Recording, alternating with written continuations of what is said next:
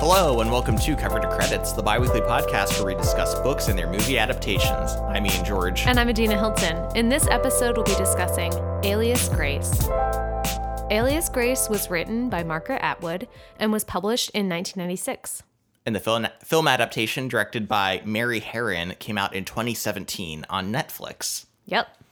Which is funny because it came out roughly the same time as The Handmaid's Tale. Around the same time, yeah. Yeah, uh, like shortly after. And even though I remember this getting a lot of uh, praise, uh, I think it did get kind of overshadowed By by, The the, Han- Handmaid's by the Tale. Handmaid's Tale. I agree. And it's really interesting because they are ve- two very different stories, Super different, yeah. but they are both kind of interested in stories of women and women's perspective. And like, even though The Handmaid's Tale isn't in the past, a lot of the ideas and the uh, aspects of this futuristic culture in The Handmaid's Tale are like, it feels like it's in the 1800s. yeah. Like the women's outfits and, you know, Mm-hmm. the modesty aspects and things like that. So this seems to be something that Margaret Atwood is is really I don't really know much about her other books. Yes. These are the only two that I've read. So Yeah, so I'm very curious what her other uh, books focus on time period because I can't picture her writing anything like in the present day. I know, I can't either.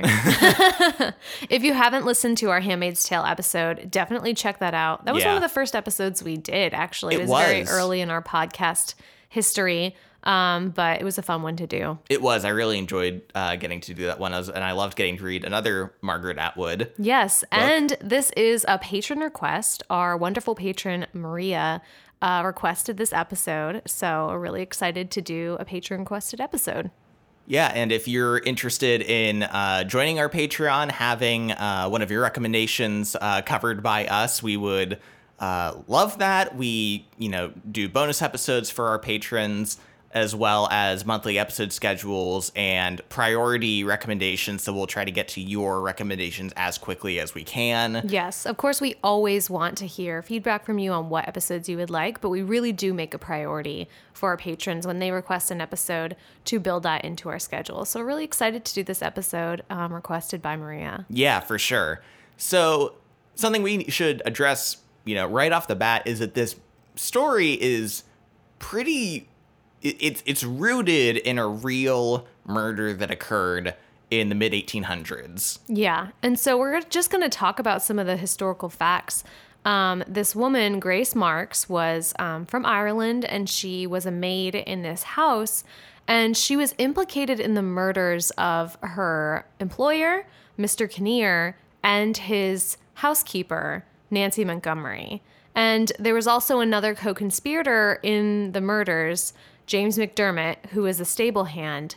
And kind accounts kind of differ as to like what Grace's involvement in the crimes Yes. was, but this was an actual event that happened and McDermott was actually hanged for the crimes and Grace was originally supposed to hang as well and then her sentence was changed to life imprisonment. Yes. And McDermott's like final words before he was hanged was basically blaming Grace. Yeah. That she was kind of the mastermind of everything that happened. Mm-hmm. And so we get all this info early on in the story. We this establishes why uh, Grace is currently in the penitentiary. Penitentiary. God, that's a hard Yeah. Peni- Prison. prison. That's easier. Prison. Why she's in in jail.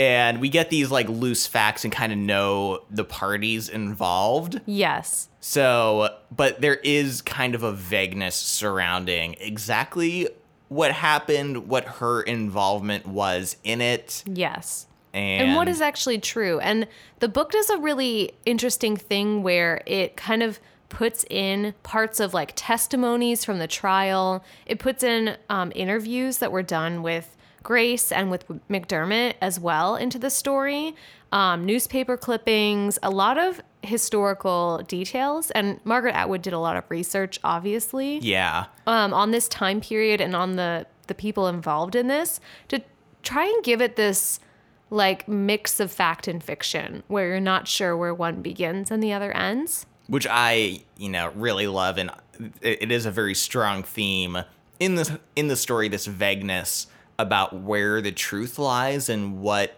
is true and what isn't. Yeah. So many aspects of this story were contradictory, mm-hmm. and the book like seemingly is kind of sorting them out, but also Not. putting a new fresh coating of, mystery. ambiguity over top of it all. Yes, exactly. Yeah, so it's a really interesting setup and approach uh, to this story because even though Grace Marks is real and this or was real and these murders actually happened, uh, the story really kicks off with the introduction of a character who's completely fictional, uh, Dr. Simon Jordan Yeah.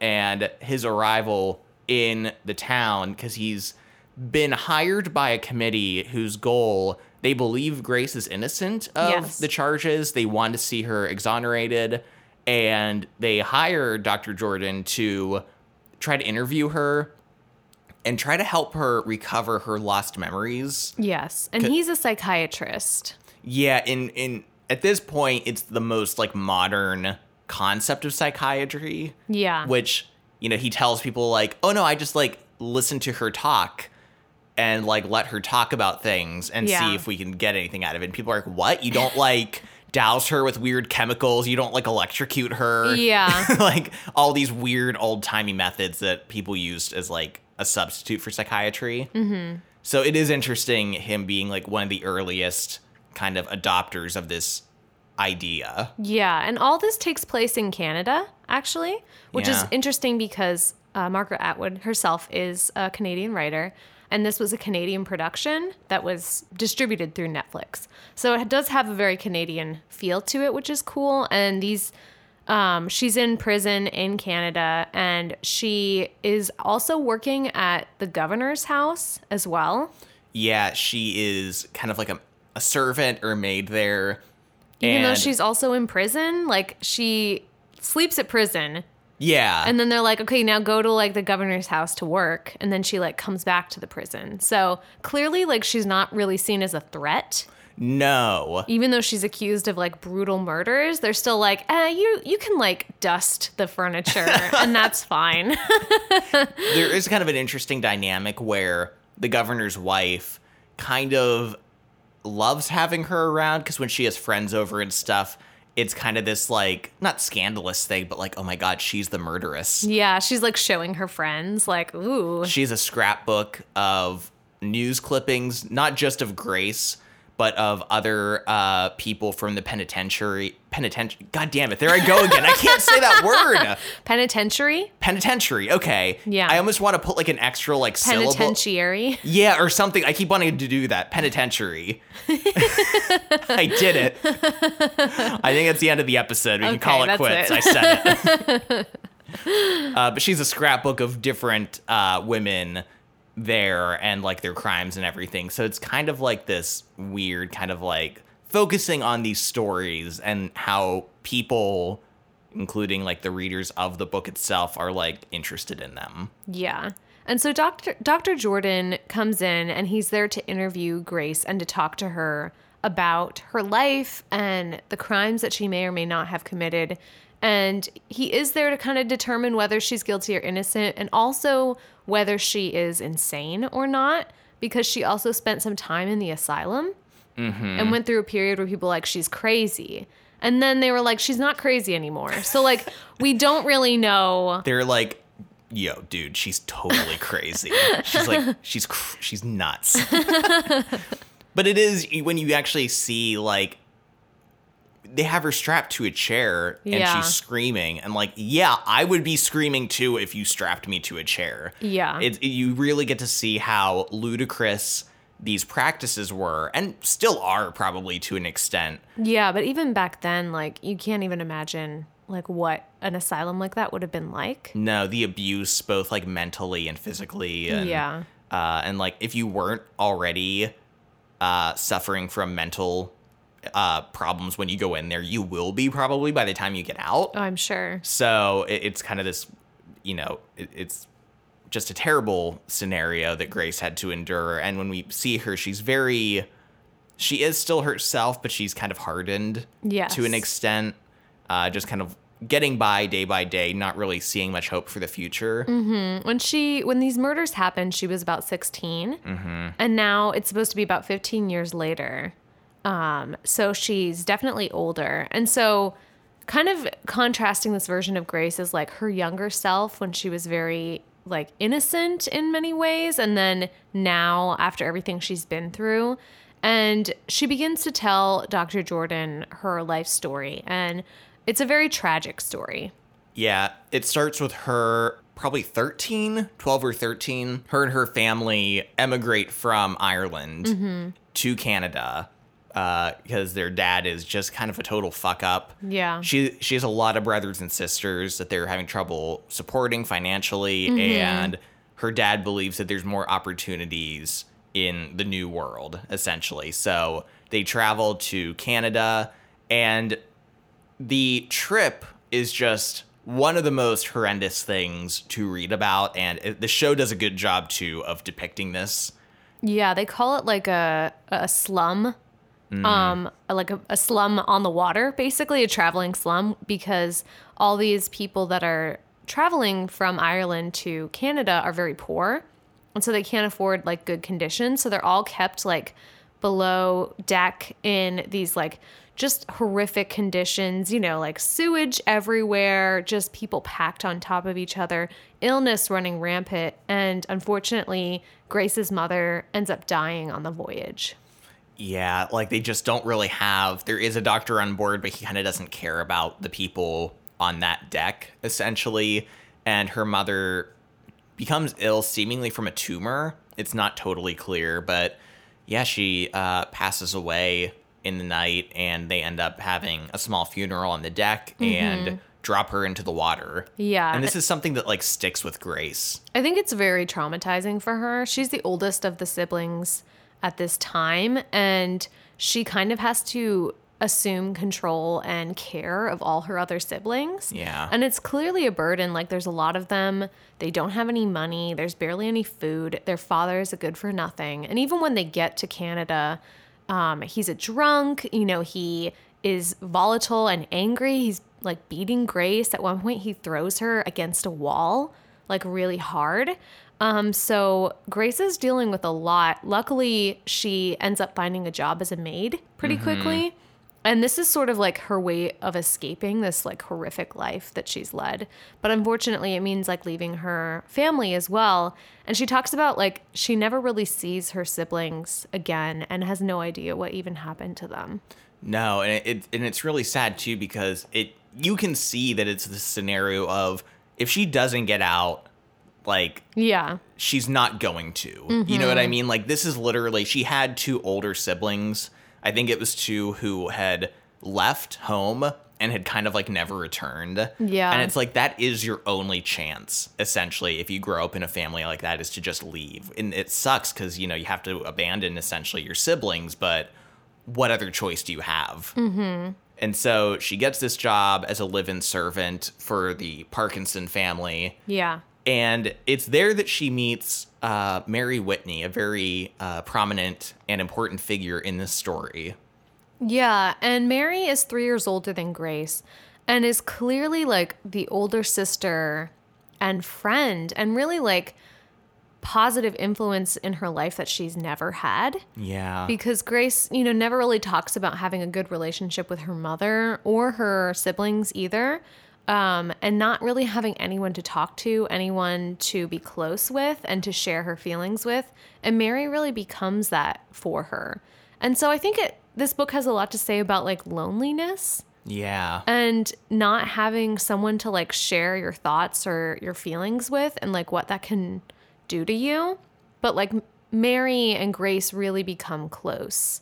Yeah, there's a line in the book that I'm I'm paraphrasing here, but uh, the character Dr. Jordan says something about like there's a woman in in the story who's distressed and he's like if only she had another woman friend. It's in their nature to like care for each other. Yeah. And he says it in kind of like a Condescending condescending way. but really there is a truth to that and like a deeper truth than just even the way he puts it cuz like the women in the story oftentimes really do have to Rely support and rely on each other cuz they don't have anyone else and there's no one else who can really kind of understand what they go through. And as a woman of a lower class station, there's really no one else that's going to look out for them because no. one else really cares about them. Um, and Mary is everything that Grace is not. She is bold, she's funny, she's kind of like a loudmouth, she has all these opinions, and Grace is just this like timid mouse that's just like coming into her own and seeing herself as a person. And so she kind of like she's always quoting Mary. Yeah. Like everything she says is like, "Oh, well Mary used to say this or Mary used to say that." Um so she really like clearly looked up to her and kind of modeled herself on what Mary was. Yeah, you can definitely tell she wants to be more of what Mary is. And you can see how Mary did affect her, I think, in a lot of ways. Yeah. But yeah, their their friendship is so important and it's so nice to see given what the shit Grace goes through Yeah. later in the story. It's really nice to see at a point in her life when she had someone so close to her. Mm-hmm. And yeah, I, I just loved their dynamic. There's a lot of talk too about class mm-hmm. as well because Mary is kind of this radical in some ways. There was a rebellion in Canada where the lower classes kind of fought against the upper classes. And Mary is very supportive of this and says that her father was part of the rebellion as well. And kind of gets into Grace's mind the idea of like class not really being anything more than a construct Yeah. and how people are abused because of it and like maybe these people shouldn't have all the wealth and shouldn't have all the power and things like that so she kind of like gives grace like hints of like mm, maybe anarchy i don't know Listen, I'm just saying some anarchy would be really cool. Yeah, I do love because I mean, as someone who grew up, both of us in the U.S., like I had no idea about Mackenzie's rebellion and Yeah. kind of, and it's interesting because it almost feels. I'm sure there were a lot of differences, but it almost feels in a way like an alternate reality of like if the U, if the America wasn't able to pull away from England, you know what I mean? Because like Mackenzie's rebellion rebellion ultimately failed. yes And even though I think it did bring about change in a certain way, uh, it is just kind of this interesting split between the US and Canada. definitely because canada is still very closely tied to england. Yeah. So we we get some a day in the life of uh, Grace working as a servant, uh, washing clothes, and you know whatnot. you know. You, you know the, the, the stuff. I don't have to explain it. But uh, eventually there's kind of a turning point in the story specifically focusing around mary where she becomes pregnant Yeah. And it's kind of interesting for Mary's character because for so long she's warning Grace yeah against like fucking with people. And by that I mean like actually fucking. She's like, don't let men like talk to you or say nice things to you because they're all shit and like they're all trying to just like get in your pants or your skirt. Um and like they will all lie to you and like you have to protect yourself because no one else is going to. And is very like trying to give Grace like the hard lessons that she needs to survive. yeah But then we see that Mary has not followed this advice, which to me kind of felt odd for her character.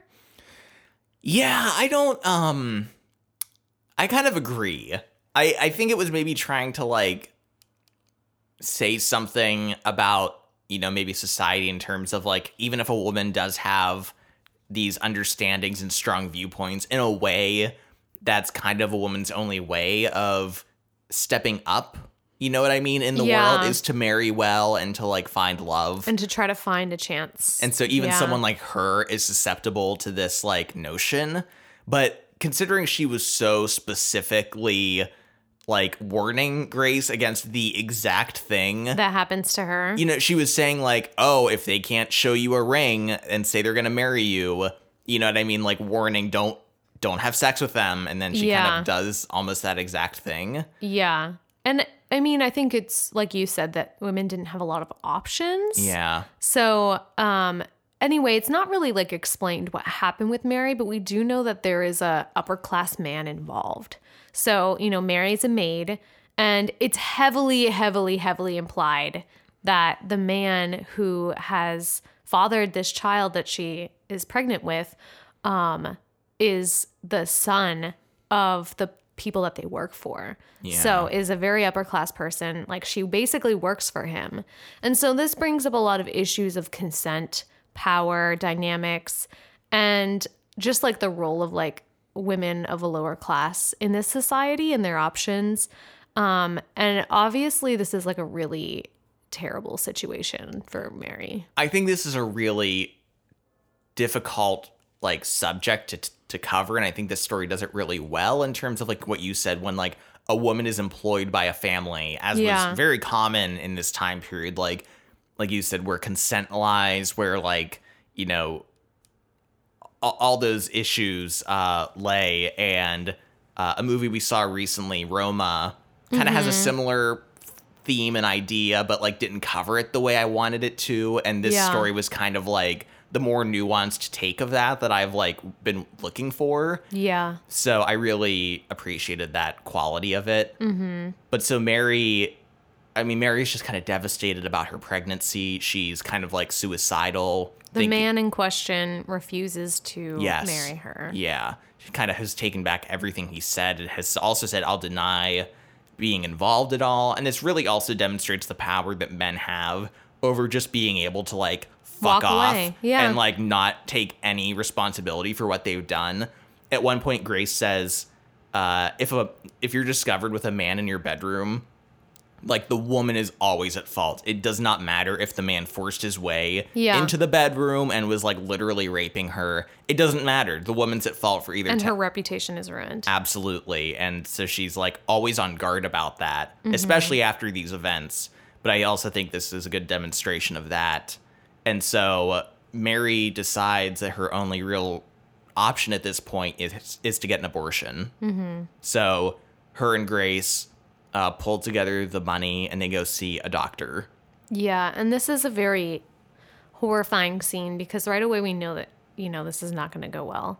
Um, this doctor is very shady, um, very unconcerned with the women that he's treating, and after Mary comes out of this doctor's office, she's clearly like really fucked up, like something has happened, and you know she just goes through this horrible night of like torment basically, and Grace is there with her, and in the morning she's dead, and this is where I see hints of like the handmaid's tale coming Yeah. in and just this commentary on women's access to abortion and like just birth control and women having choice over reproduction in general Yeah. because this book is so concerned with the fact that you know women are burdened with children Yeah. and like not having choice over when they can have children when they can't. I mean, we see in the beginning Grace's mother has like has had like 12 children. She's very sickly because of all the pregnancies and they have like no money because there's so many children. Yeah. So like no access to birth control or reproductive like choice and how that like basically kills her in the end. And then we have Mary who is just trying to like save enough money to like live an independent life and not be a servant anymore and is like caught in this trap where a man used his power and influence to sleep with her, made all these promises, and then that ends up killing her in the end because she doesn't have access to um, abortion to, you know, make that choice over whe- whether she can have this child or not. Yeah, and I mean it's such a cautionary tale, especially like in the present day, forms of I mean not only abortion, but like forms of like basic birth control Yeah. become scarce and hard to like access depending on laws and stuff where you live or what state you live in. And especially in a patriarchal society, it shows that like it's just taking more and more power away from women and being able to choose what they do. Yeah, and basically connecting pregnancy with death in so many ways. And yes, back then they didn't have a lot of like medical like things that we have today. It was much less safe. But just that idea that like having children is like very dangerous for women. Yeah. Like every woman that has a child is has a very likely scenario for her to die. Even in the developed world, even in the United States, like the maternal mortality rate in the US is deplorable. And so is the infant mortality rate. But it's basically like it was so much more pronounced back then, but I still think there are echoes of this today. And I don't think people want to really talk about it that much, but like having a child and being pregnant like is very dangerous for women. Absolutely. I think there's a really great quote in the story, and this goes to like the writing of the story because there's so many really insightful and thoughtful prose in this story and thoughts Yeah. from like Margaret Atwood that I just really loved that are just like very just well stated and one of them isn't a conversation about quilts but the quote from the store the book is um you know speaking of quilts for they make the bed the most noticeable thing in a room. And then i have thought it's a warning because you may think a bed is a peaceful thing sir and to you it may mean rest and comfort and a good night's sleep but it isn't so for everyone and there are many dangerous things that make that may take place in a bed it is where we are born and that is our first peril in life and it is where a woman gives birth which is often their last and it is where the act takes place between men and women that I will not mention to you, sir, but I suppose you know what it is, and some call it love, and others despair, or else merely an indignity which must suffer through. And finally, beds are where we sleep in, and where we dream, and often where we die. Mm-hmm.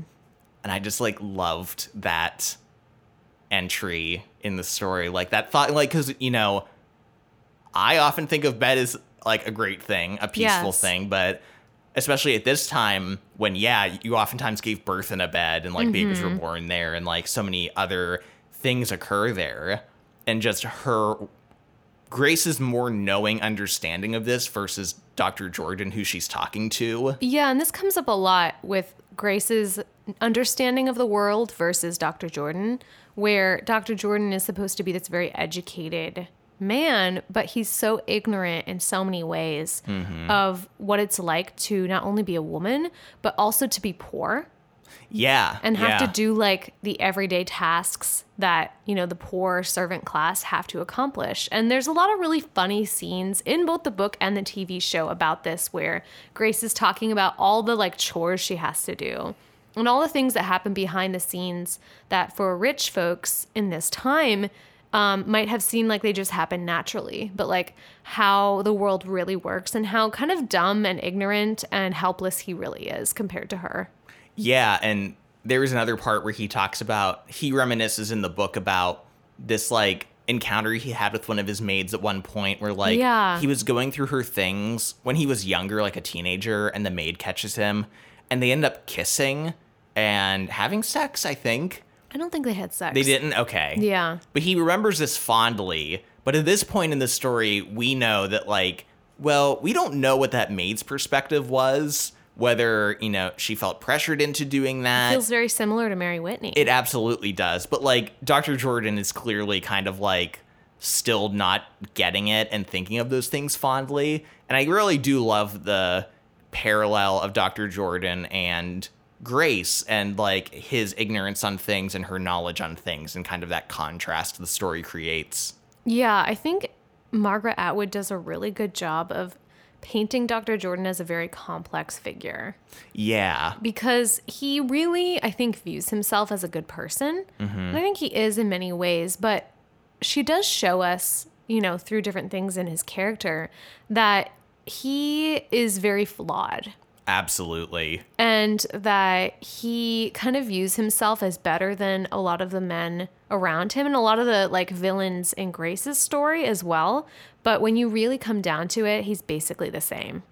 Yeah, in a lot of ways, for sure. Mm-hmm. Um, so Mary dies, Yes. and it's this very sad, sad, impactful moment for Grace. She kind of informs everyone in the house, uh, and they kind of decide to cover it up because when it's realized that she died from like a botched abortion, Yeah. and especially because the mother of the house kind of also Knew. seems to know it was George. She doesn't want that to come out, so she's like, "We'll just say that she died of the flu, Some kind of illness. something like that." And so she's like, basically, like cover it up. Mm-hmm. And while they're cleaning up everything, at one point, Mary's body is just on the floor, and Grace thinks she hears her speak, hears Yeah. her voice, and she says, "Let me in." Mm-hmm. And Grace believes that she misheard her and that she said, "Actually, let me out," Yes. because there's this kind of um this idea, I don't know if it's religious or just superstition, that you need to open the window to allow the soul to escape to heaven or hell, I guess. Um, and so she quickly goes to open the window. Um, but then she has this weird episode where she faints and then um, wakes up later, and people tell her that there was a time where she woke up that she doesn't remember and was like talking kind of nonsense. So we're seeing this like amnesia, gaps in memory kind of showing up early in the story. And part of her amnesia was she was saying, Where's Grace? Yeah. Like, where's Grace? I- Disassociation. Yeah. So this kind of like first hint that there's something going on with her where, you know, she doesn't re- remember entire, you know, scenes of her life or things that happened. yeah. But uh, but also, sorry, just that the fact that this is all coming from Grace and that Dr. Jordan like makes special note that like there's no one he can confirm this story with. Nope. This is what she's saying people have said to her. Yeah. But he's like, I can't confirm any of this. I don't the the Parkinson family moved or whatever. and some of them died. Yeah, and all of this is really well put through in the book, where the way the story is told when we're in Grace's mind is like the first person perspective. And as she's talking, we get her inner thoughts mixed in with the quotations that when she's talking to Dr. Jordan. But there are no quotes in the book. No, during so in Grace's segments, it is just kind of like stream of conscience. Yeah. where her all her dialogue and all and occasionally uh, Dr. Jordan will speak, but nothing's in quotations. Yes.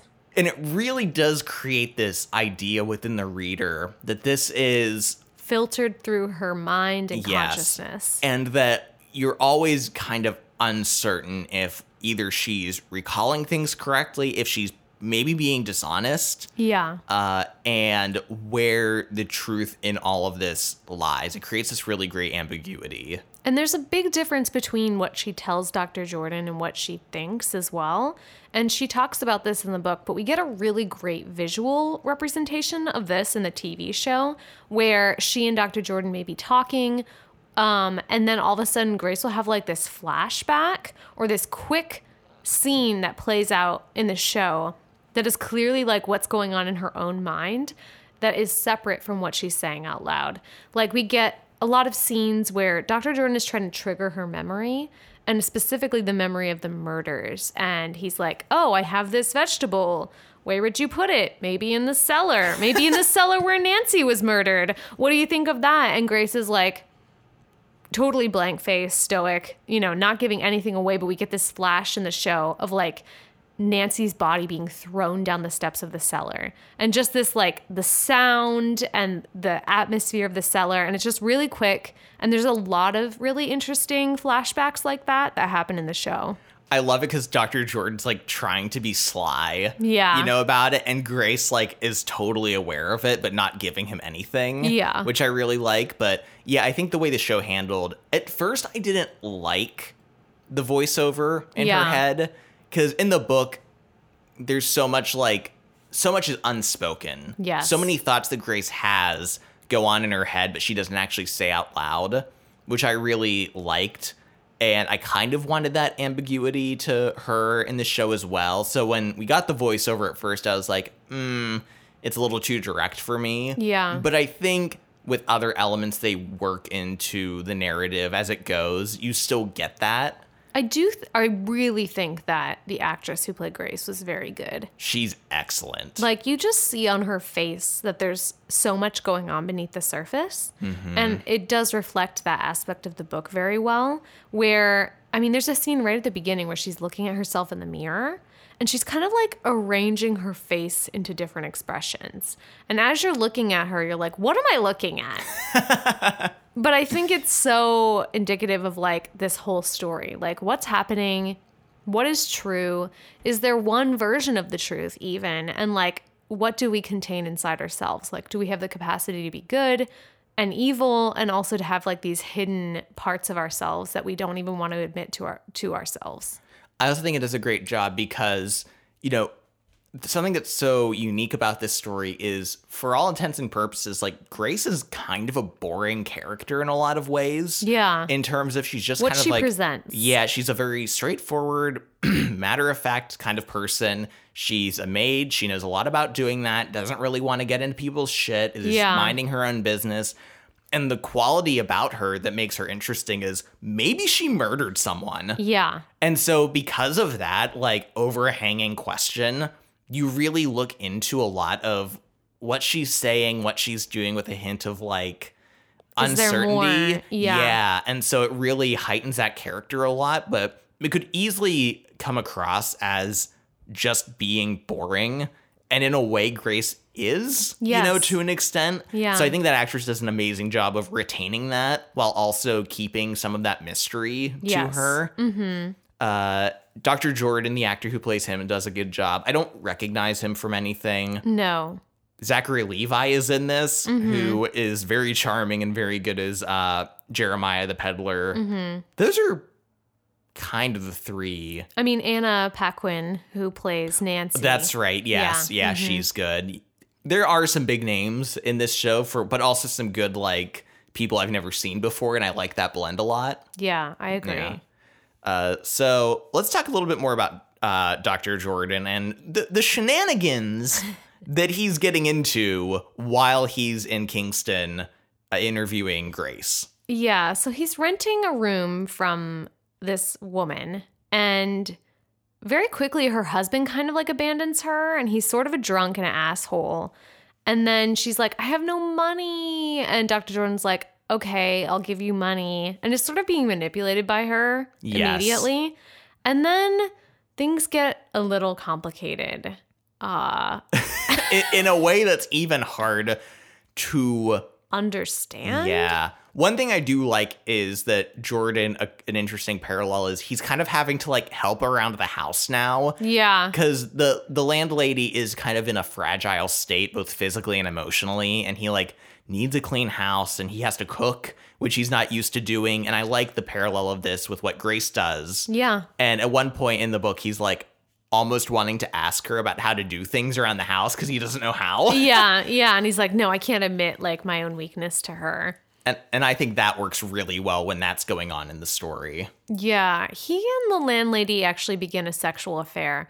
And the way that this begins is that he's having a dream that he's fucking Grace, which, like, problematic on one end. but then he wakes up from the dream and he's actually fucking the landlady. Uh, her name is Rachel. And in the book, it's almost like they're both asleep when this is happening. Yeah. Which is weird because then it seems like neither of them consented to having sex with the other. Somehow this encounter happened with two people who neither of whom were consenting. yeah, the the show is a little more like she clearly went into his bed and then like he was asleep and started like having sex with her and she was like cool. Um so that at least is like she seemed like she consented to that. I, don't guess, know. even though it was like manipulative of her to do it. yeah. But he's kind of at first like horrified by this. She's like, is she older than him? Maybe only by a little bit. Yeah, it, it it's like almost depicted that she's super old Yeah. because back then it's like dudes married women who were like 20 years younger than them and it was like fine and common. Yeah. Yeah. Uh, so it's almost like seeming that she's way too old to be sleeping with him, but that's kind of, you know, it- it's just like this the setup of it. Mm-hmm. So, but then he starts uh, banging her on the regular. Yeah. and it's this really twisted, weird relationship. Yeah, it's not really gone into at all in the show, but they almost like enact these like fantasies. Yeah. Like they're both kind of pretending. And this is a really interesting theme in the story, which is like when can women be sexual and when is it okay for women to be passionate? Because it's really not um, at this time. And even for men too, I think everyone is basically sexually repressed. Um, and this causes a lot of problems. And this brings up the idea of like women only feeling like they can be passionate if they're like resisting. So this idea of like rape as like a sexual fantasy where women can't feel like they can be sexual unless like someone is forcing them to. because if they wanted it themselves, that would be like whorish and slutty behavior Yeah. that they've been trained by society to like not want. Yeah, because like it's so it's almost like humorous because like this plays out every night they have sex. Yeah. Where at first she's like guilt ridden and like crying and is like, I've betrayed my husband. And what I'm am I doing? whore, And he's like, It's fine. Don't worry about it. And then she's like, Oh, thank you. And she'll like touch him, but they're like, Oh no, I'm so sorry. I like can't. I can't. I'm so like even though they've like had sex like five times. You know what I mean? She's like, I can't. I'm so sorry. And then he's like, No, it's fine. And then he has to like actually engage her. Mm-hmm. And so it's this kind of like weird role play thing, Yeah. which I mean, role play is like, you know, totally fine, but it just feels like something they feel like obligated to do. Yeah, and that she can't be open with like her sexuality. Absolutely. Yeah. So th- this whole side plot is kind of like uh very very insightful and interesting. I did like it up to this point with Dr. Jordan. Yeah. Because it kind of reflected a lot of like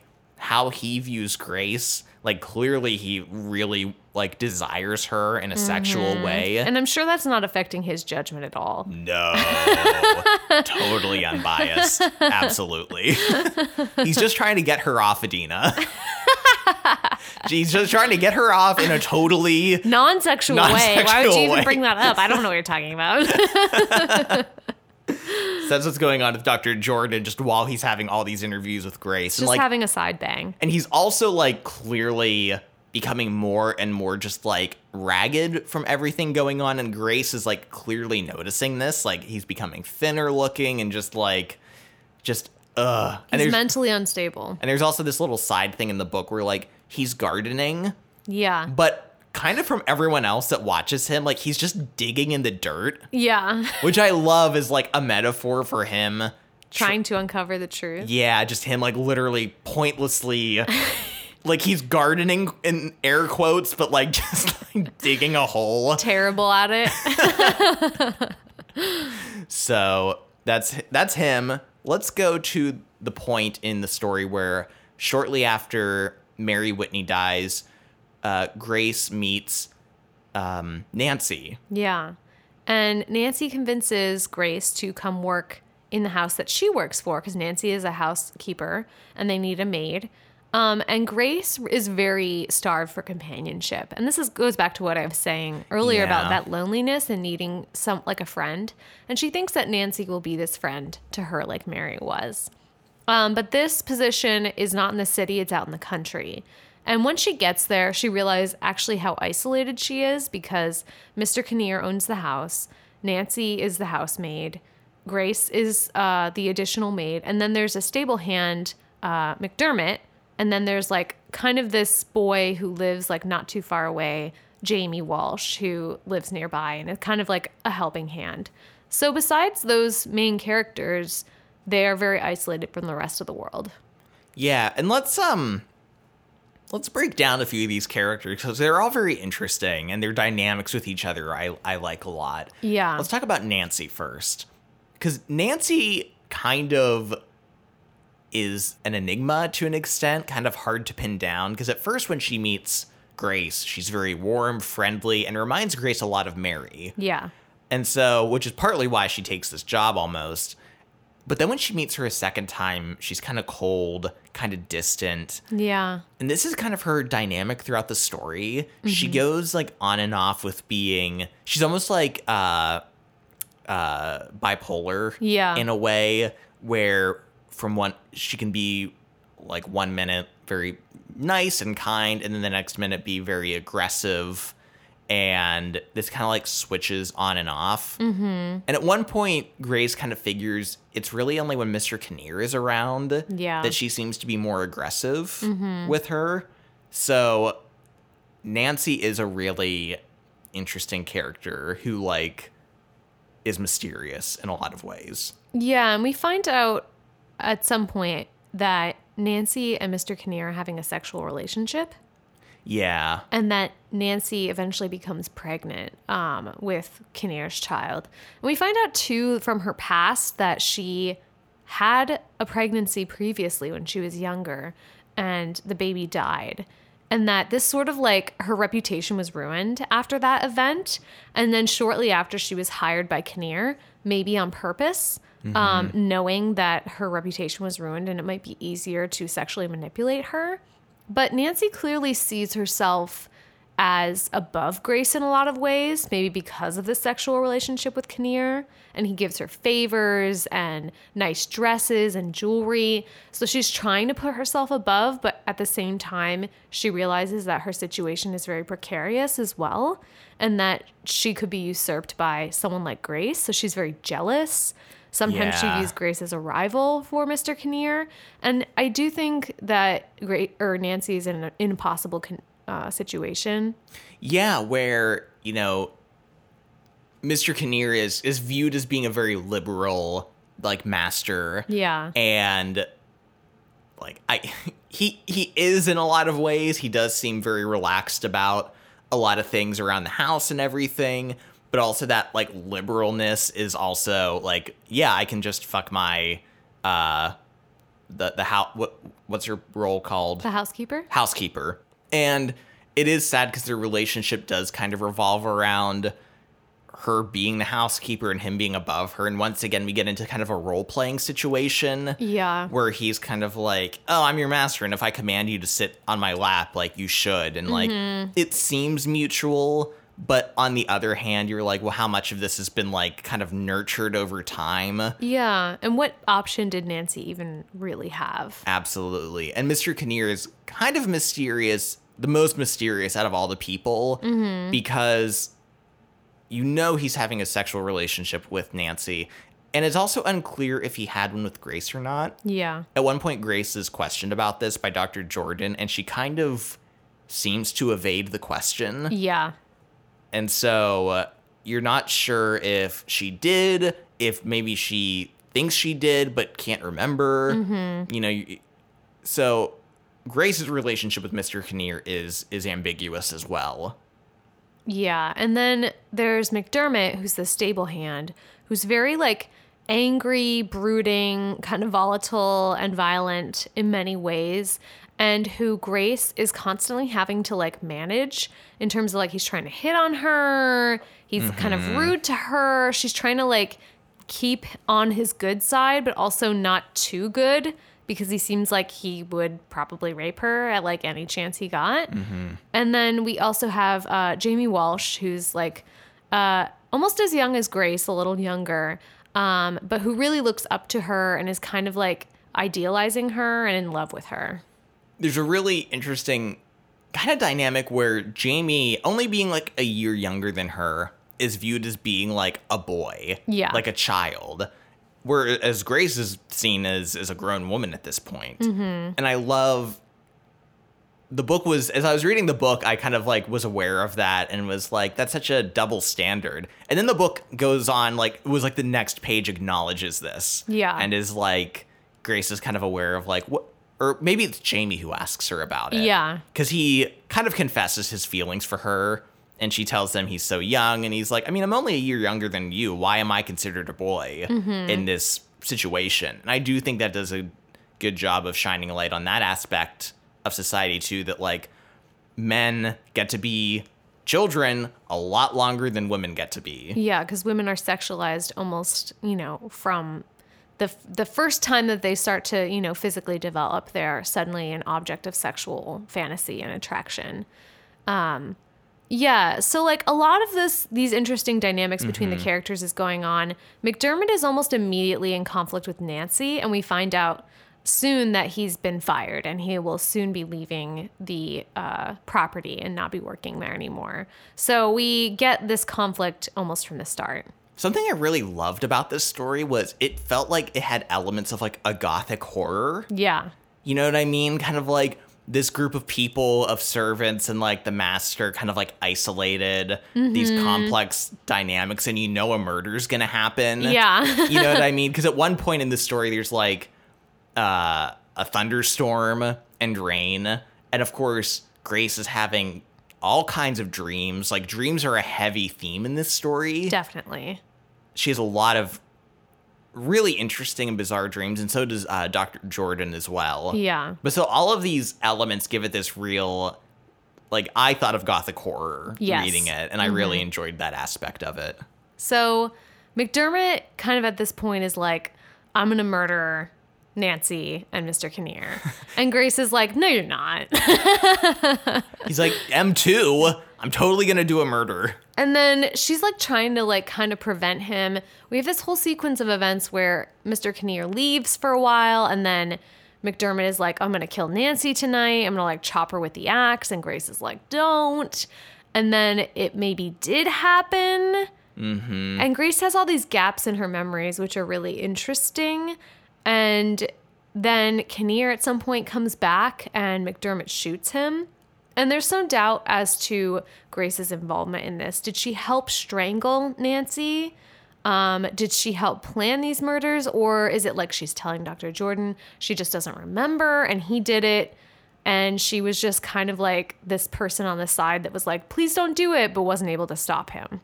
Yeah, uh, and and so many of these qualities that are uncertain is like you know her her gaps in her memory. Yeah. and then when she testified in court, her attorney had her make up a lot of stuff that she claimed to remember. Yeah. Because as her t- attorney put it, like, well, whether you remember it or not, it happened, and you saying you don't remember is only going to make you look guilty. Yeah. So she's like, I guess, okay. So she like made up seeing things that she didn't actually see. Yeah. And then we had testimonies from people who claimed to see Grace that day, like Which she can't remember. which she can't remember, but they're like, yeah, she seemed totally normal, even though Mm-hmm. Nancy at this point was dead. Yeah. And and then of course the the papers that reported on this, which misquoted and got facts wrong, Mm-hmm. that Grace has to like clarify. And I like that Dr. Jordan asks her a lot of questions like, well, why did you say this thing? And then she has a perfectly good explanation for how this Yeah. thing got misconstrued or contorted.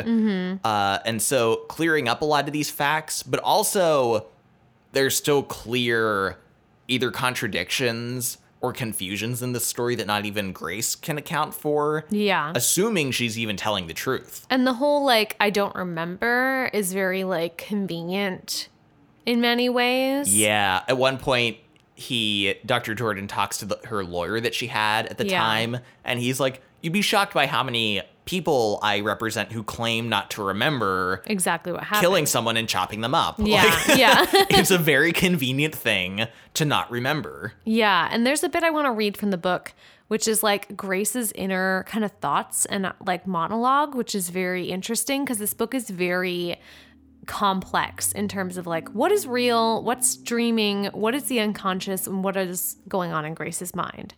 So, this is unclear if this is a memory or a dream. I'm in the back passage, feeling my way along the wall. I can scarcely see the wallpaper, it used to be green. Here are the stairs going up, here is the banister. The bedroom door is half open, and I can listen. Bare feet on the red flower car- carpet.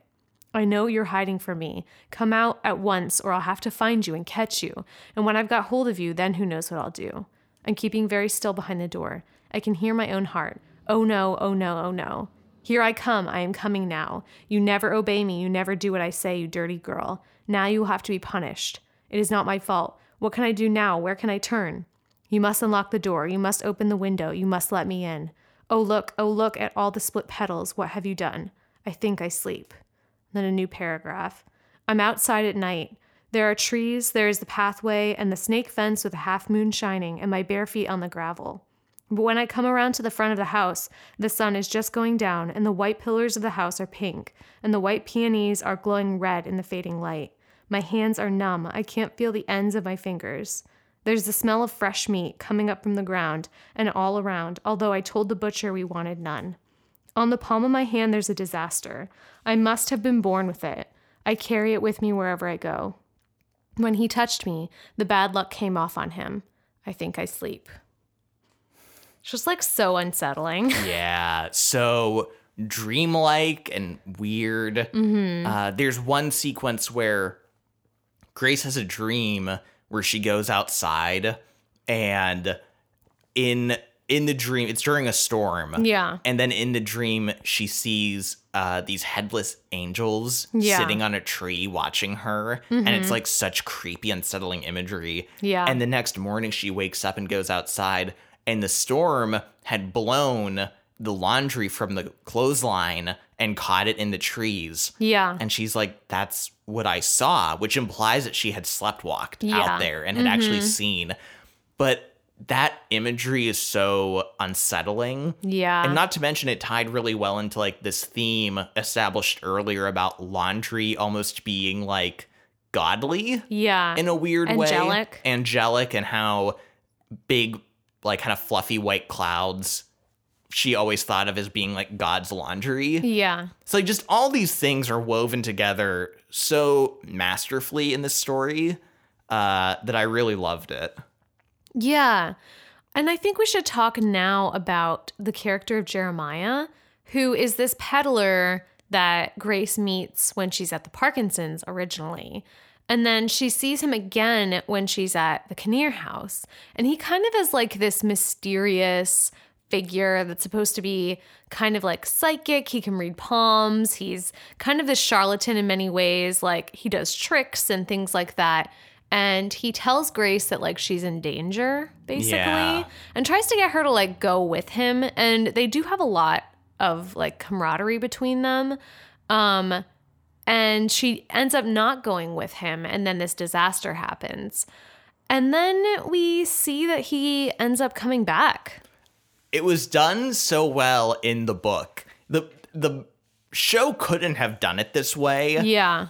Uh so like I obviously don't blame it for not doing it, but like the book had it executed so well where Dr. Jordan had met this man Yeah. while he's interviewing Grace. There's this other figure who shows up, another doctor named Dr. DuPont. DuPont, who is in the field of hypnotherapy. Yeah. And is like they discuss like their practices and like the scientific applications of each.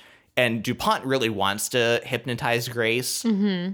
and you know to try to like bring about her lost memories and it's only later when grace meets dr dupont that she realizes it's jeremiah the peddler Yeah. and it's so effectively done in the book because obviously because dr jordan doesn't know who that is Yeah. he doesn't recognize him and you don't know it's him but of course the show couldn't show you him Mm-hmm. Yeah. so the show just kind of has him enter the story like a little bit later mm-hmm. but so and Jeremiah did kind of talk about doing like sideshow hypnotism. Yeah. So this still fits in with his character. And so now we get in this situation where Dr. Jordan feels like he's at a dead end with Grace. He wasn't able to bring about her lost memories. And so he is willing to let Jeremiah uh, hypnotize her Mm-hmm. in kind of a um a presentation almost like there's multiple people there to like witness it Yeah, and to see it's it an happen event. it is it's an event of the century Yeah, this is a very weird scene because they're all gathered. He says that it's not a seance, but it kind of feels like a seance. And he puts Grace in in a hypnosis. She is asleep and is able to talk with her. And then all of a sudden in the book we get like a lot of disturbances, like there's a knocking sound almost, which reminds you of a seance. And then suddenly we hear a voice coming from Grace that doesn't sound like her. no and grace has like this veil over her head Yeah. so it's like very creepy to hear her talking in like this voice and it's very uncharacteristic of her and she's very crude Yeah. and like mean and like is like laughing to herself as she speaks Mm-hmm. And she's laughing at Dr. Jordan. She's laughing at Lydia, who's the governor's daughter, who's kind of into Dr. Jordan. She's kind of mocking all of them. And Dr. Jordan is asking her about the cellar. He's asking her about Nancy and if she helped strangle her. And this voice is basically like, oh, yeah, I killed her. Like, she had to die. The wages of sin is death. And it this person that's speaking is very vengeful, is very violent, and is very coy and manipulative. She talks about kind of keeping McDermott and Kinnear on a string. Like she kind of flirted with them, let her like kiss her and touch her and stuff, um, to in order to manipulate them. Yeah. And she just is like so I don't want to say cruel, but like conniving and like Yeah. kind of evil almost. Like I, I forget how Dr. Jordan put it, but her her um like lust for violence what Yeah. was like shocking mm-hmm. and so you know they kind of have this whole interaction and they ask and at one point she says like they're like so grace is guilty and she said no of course not Grace had like, nothing to do with it. yeah and they're like you're not grace and she was like no Yeah. And they're like, well, who are you? And she's like, you'll have to guess. and it's so, this scene is so good in the Yeah. book and the show. Uh, each do it really well, where basically it's implied that the person talking to them is Mary Whitney, Yes. where, and this kind of ties into the let me in whisper that we heard. That Grace heard from Mary, as if, and she kind of says as much that like her soul entered Grace in that moment. Yeah.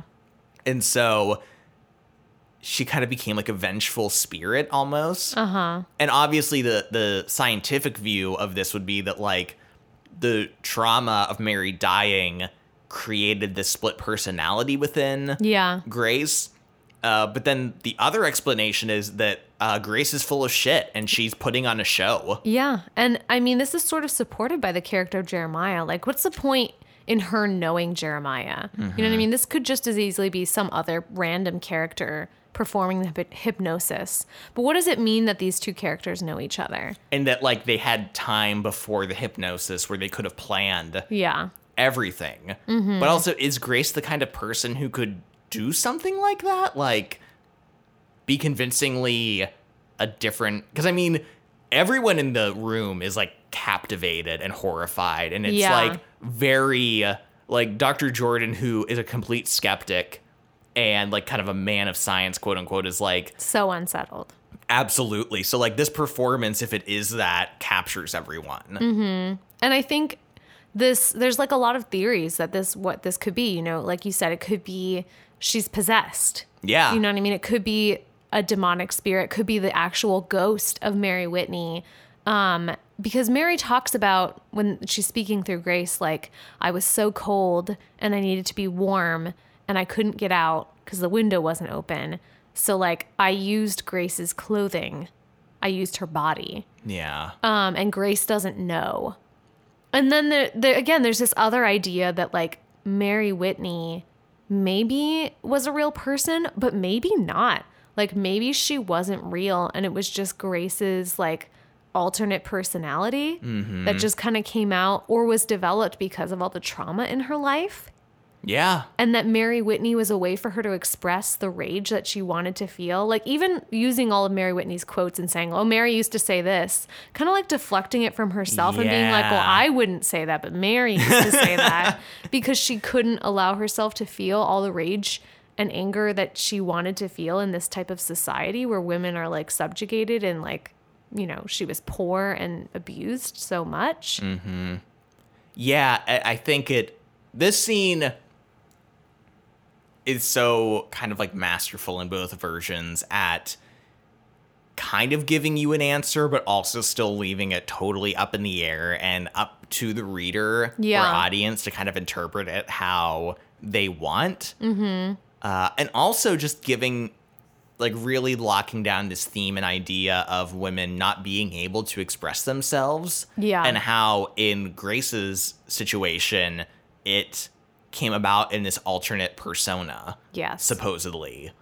So, And Grace talked earlier in the book specifically about being angry that like Nancy was pregnant from Mr. Mm. Kinnear and that Mary had died in a similar circumstance. And kind of that idea that like Nancy should die too. Because if Mary had died, then like if someone else did the same situation, they would deserve to die as well. So this idea kind of like her not being able to fight against all these forces of like a patriarchal and like capitalist classist society. And so her taking out rage on a person who is actually a victim herself, which is Nancy, and part of the situation and feeling, well, Nancy should, should suffer because there's no way that she can dismantle the system that like allowed it to happen in the first place. yeah. Yeah. It, it's just, man, this scene is really, it, it, it's really captivating and just like creepy. I liked in the book the seance elements that were going on as well, Yeah. like the knocking on the door and everything, the veil on her head. Yeah. Just really cool. Uh, but so after this, uh, let's kind of like follow through with Dr. Jordan. yeah, Dr. Jordan is like, nope, nope, nope, nope, nope, nope, nope. Right, but the paper you have to write, he's like, nope, nope, nope, nope, nope. nope. Yeah, he's like, this is too much for me. I cannot handle this. he's like, I can't. He's like, I don't. He's like, I believe what happened, but also I don't. And I can't write about it in like a scientific paper yeah. because because I don't think it belongs there, but also how else could I write about this? Yeah. Uh, and so, so in in the, in the show, there's one brief scene where he's fucking his landlady, Oh my God. just like on the floor and being like really weird and aggressive about it. And he tells her to her face, like, I wanted to fuck someone else. Yeah. And you're like, wow, okay. And then he like punches the wall and like leaves. And I do like this is like him at his most like frustrated and just like, you know, kind of torn apart over the situation and like how like tied up he was by Grace. It's interesting because like in the when Grace is explaining the situation at the Kinnear house, she in her alternate persona said how she had both Mr. Kinnear and McDermott like wrapped around her finger. Yeah. And she did the same thing with Dr. Jordan. Yeah. Mm-hmm. Whether intentionally or unintentionally, she also like captivated him and got in his head. and got in his head and like kind of just totally caused him to question like who he was and his morals. Yeah. In the book, there's this whole bit where the landlady, Rachel, like wants uh, Dr. Jordan to like kill her husband because her husband is coming back. And she's like, okay, we're totally going to kill him. And he's like, yeah, this is like a sex thing. Okay. Like, and he like kind of is like, yeah. And they have sex. And then later she's like, yeah, like you're going to kill him. So about that murder. And he's like, oh no. and then he's like, uh, I gotta go. I'll be right back though. And then he just takes off and leaves. it's it's so it's like funny like I mean when the person you're sleeping with asks you to commit a murder, there's really no appropriate way to handle it. But it's No. it still felt shitty the way he like he he pretended to be sick and asked her to go get medicine. and then while she was gone, he packed up and left. And then he left a letter with an excuse being like, I just heard my mom is sick. Gotta go. Don't try to contact me. Yeah. He managed to ghost her 1800 style. Ghosting. um, I don't really like the way his story ends in either the book or the show. Not really. Um, he ends up going to war because uh, the Civil War is happening at this time and he's from America. And he gets this injury and his brain is like damaged. In the show, it kind of seems like he's like a vegetable now. Yeah, like he can't communicate or Yeah. like, move or anything. In the book, it's just like he lost his memory and no longer remembers anything about like Grace or anything. And I was like, what was the point of that? yeah, to me, in the book, we like there were parallels between him and Grace's past that I enjoyed. But then when it got to the point where she's like, "Can you murder my husband?" I'm I like, know. Okay, now it's like way too far into that category of like creating this parallel story. And then when he gets amnesia on top of it, Yeah. I was just like, "This is too much." Yeah. I'm not into this. I don't.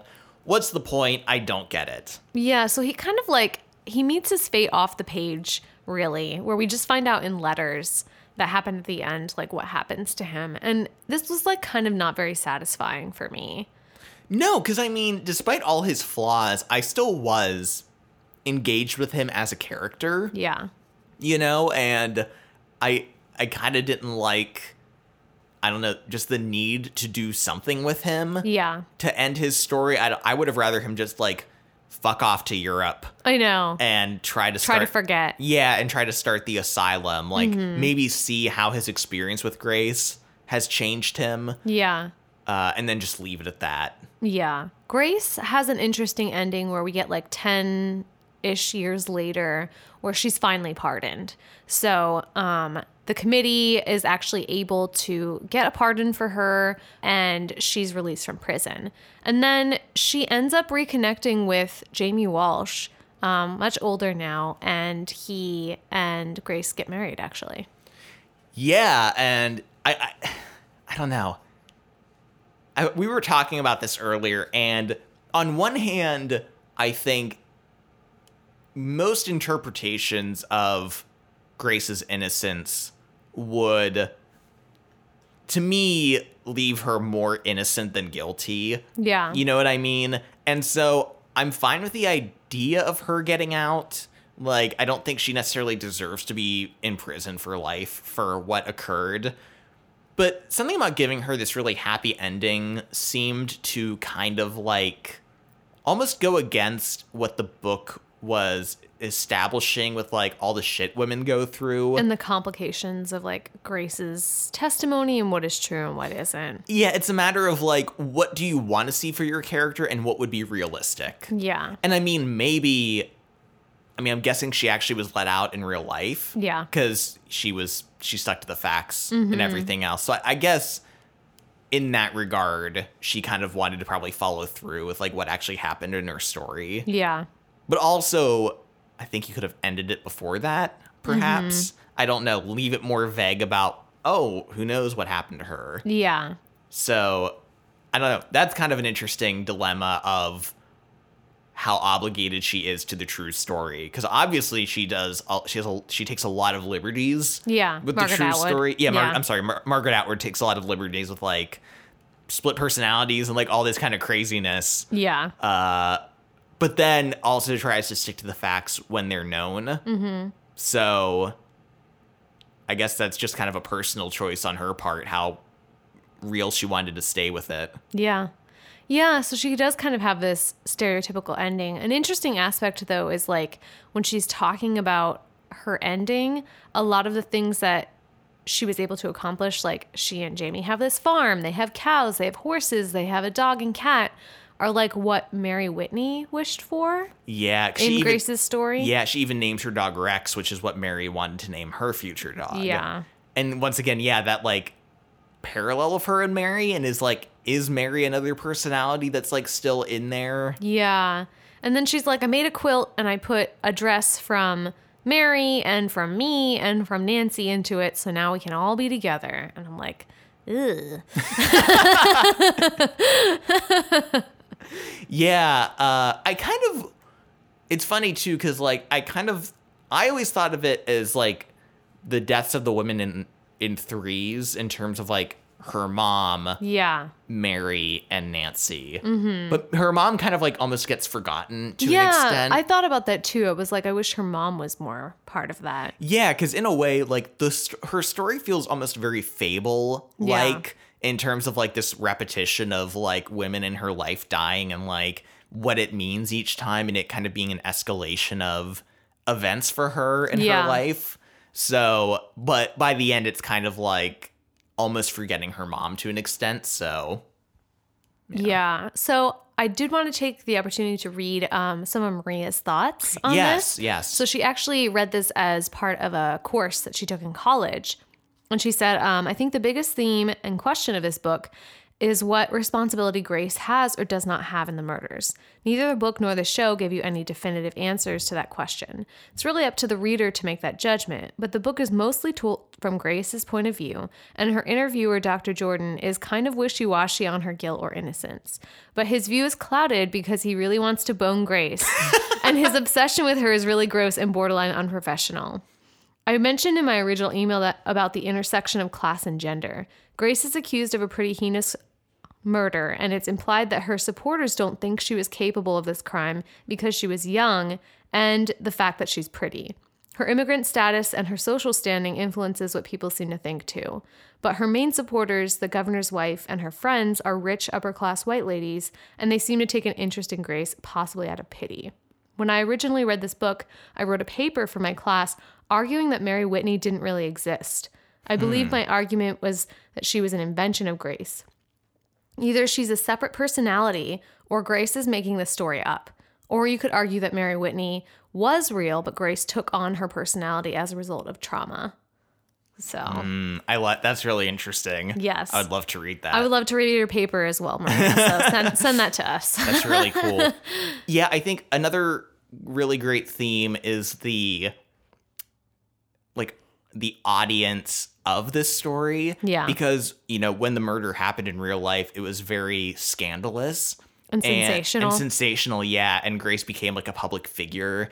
And people were both like horrified by what she did, but also needed to know more. And I think this like still so totally holds true today. Oh yeah, people's obsession with like true crime. True crime podcasts are so popular and Yeah. like people still have this like crazy fascination with murder and with like guilt or innocence and all these other qualities. Yeah. And I think this goes back to, you know, Grace as a character is very aware of that this element of her, whether true or false, is now the most like interesting thing about her. Yeah, and it makes her story more interesting. And she openly admits in both the book and the show that she maybe made some details up to sound more interesting. Yeah, because like her, Jamie, her new husband, will like ask her about like the things she endured and kind of seems like morbidly fascinated by them as well. Yeah. And she admits in the letter to Dr. Jordan that she makes up elements to him sometimes Yeah. to like give him what he wants. And she says he's a lot like you. Yeah. She's like, I could tell when you,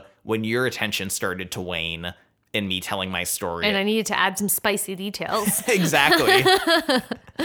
and so I do think that adds not only another like layer of what's real and what isn't, but also just kind of shining light on her character and how she has um absorbed all the aspects of this story, the sensationalized the attention. the that it gives her. attention yeah yeah and and as the reader your role into being fascinated by this and fascinated by her trauma and how if she wasn't this murderess you would not be interested at all in her day-to-day life of like cleaning and Yeah. you know just you know being a maid so yeah just so many qualities in this story that are perfectly touched on but not really like Explained. yeah Yeah. yeah So which one is better? man uh so do you want to start I, I feel like i start too many times I'll I'll start. I like both of them. Um, and I feel like my views on adaptations have really evolved since doing this podcast. yeah Because some might think that the perfect adaptation is one that is very, very faithful. mm-hmm. And I think I used to think that. And now I view adaptations as what we've talked about before, like a second chance for a story Mm-hmm. and a way to reinterpret it in a way that might be more interesting or do things a little differently than the book, but in an interesting and new and exciting way. So I think in that way, this adaptation fails. I just felt like it was too similar yeah and it didn't try to do anything different. I, I really did appreciate how it captured the book and the, the tone of the book and Yeah. the themes of the book. But when you compare them, because they are so similar, you know, I'm going to have to go with the book because it's so much the same that I would, you know, I'm going to be like, well, the book was first and the original. So I'm going to like recommend that. So I think if the show had maybe done something a little different or made things happen a little differently, I could have been like, you know what, actually, the movie takes it or the show takes it farther, and I prefer that. So I think in this case, it's too faithful, actually, and so I'll prefer the book. Yeah, I, I think that's a really good point because I think the book tells the story in a unique way that really takes advantage of the medium. Like the way Grace's portions are told without quotations, and it like really absorbs you into her perspective. Yeah. And one of the articles I was reading about this adaptation was exp- talking about like when you see something put to film, the uh, I keep using this word and I'm sorry, but the ambiguity of it feels lessened. Yeah. You know what I mean? It feels like if you're watching the event, that feels much more like Real and that true. actually happened. Yes, like you know, mm-hmm. we're committing to this take. And the story does do a lot to show different versions of an event to kind of contradict itself Yeah. and to kind of like, you know, make you second guess everything. So I do think the show does a good job at conveying this aspect in the adaptation. Mm-hmm. But I do think the book does it in such a good way that really takes advantage of the medium mm-hmm. and the story. And Margaret Atwood, her writing in this story, even though I wasn't crazy about the ending, Yeah. all up through it, I was just really captivated. Grace's perspectives and thoughts on so many different topics and her life and class are very, very interesting, and I loved reading them. There's so many things that felt so insightful in a way that I'd never thought about it, like the beds quote. Yeah. Yeah. Uh, so I really, really enjoyed this book, even though it's very, it's quite large and dense yeah. and some might, may find it boring but i i was totally on board almost like the whole time Same. so i i think i'm also going to go book on this one even All though right. the the adaptation was very good for mo- for the most part Book for us. it's a book It's a book. Let's do lightning round. lightning So first up for lightning round, it's just a really quick one, but Mary Whitney is a great character in both the book and in the show because she's just very funny. Um, and one quote specifically from the show, she says to Grace, "Come, let's go to bed so we can make fun of people." it's just such a blunt way to put it but Yeah. it's so i love it yes. Another very quick one is that the French title of this show was Captive. Hmm. Which is interesting to because it has a lot of ways you could think about that Yeah. with who's captive to who. Well, and the title Alias Grace is like, it is Grace real? What is yeah, Grace? yeah. I, I also I, we didn't get to talk about that, but that's also uh, very interesting. Uh, so in the book, there's like I don't know four, probably like four letters that we read about. They're like four pages mm. long each. Yeah. and they're letters from Dr. Jordan's mother to him. And they're so funny because they're just so like typical guilt tripping Mom. mom things where she's like, "Oh, the the lung illness I've had ever since giving birth to you is bothering me again, but I'm fine." Yeah, and, And- only you would marry so that I could die in peace. Yeah, and it's like, "Are you sure about doing this career path? You could go into business uh building um uh, sewing machines. They're very popular right now. And just like they're so cuz she like there's almost like this mini story within those letters that like Yes. is revealed as it goes, which I just think is so funny. There's obviously many uh, pregnancy storylines in this uh, book and show, but this goes back to my argument that I've had in other podcast episodes where I talk about the fact that women cannot be sick in books, in movies, in shows. Women cannot be sick because as soon as you see a woman throwing up, you're like, oh, she's pregnant. Yep. And sure enough, this is another example of women cannot just have the flu, like, or food poisoning. Like, it's always No. like a portent of, like, oh no. Yeah. Now she's pregnant. So this only reinforced that theory. I will say though, in the book, when Nancy's pregnant, she Yeah. doesn't get physically sick. Instead, like she's gaining some weight and kind of having food cravings. Yeah. And I actually didn't know till it till Grace realized she was pregnant. So like if you just remove the morning sickness as a Mm-hmm. Yeah. factor, like you can still kind of surprise people with that. In the show, they have her vomiting, though.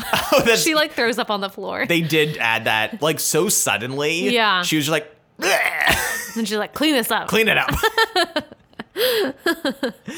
uh, what was my last one? I don't the even. The quilt pattern. The quilt, yeah. So quilts are a really unique element to this story that I really appreciated. Where so each section of the book is actually titled after a quilt pattern Mm-hmm. that you see in kind of an illustration at the beginning of that section. Yeah. And Grace talks a lot about quilts in terms of different patterns that are very common. I had no idea No. that quilting patterns were like repeated and that there were common ones and like ones that she talked about wanting to make.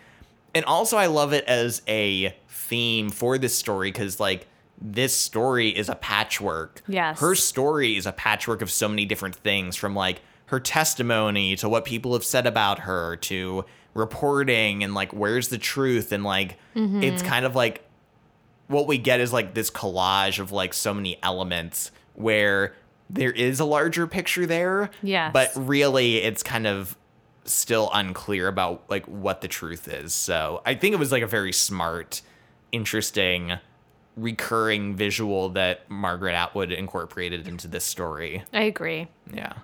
So that wraps up our lightning round and wraps up the episode. Thank you for listening to this. This was a very, very complex and engaging story to talk about. So I'm really glad we got to do it. Uh yeah, I loved this one and like once again, it's one we I don't think we would have picked for ourselves. No. So thank you so much to Maria. Maria uh, for suggesting it. We've already pitched our Patreon to you, so we'll just say if you do want to become a patron, go to patreon.com slash cover to credits pod. And as well, we are on Twitter at cover to credits pod. We are on Instagram. Credits. Covered. Oh, it is. It's just cover to credits. I'm sorry, on Twitter. It's cover to credits pod on Instagram and Facebook.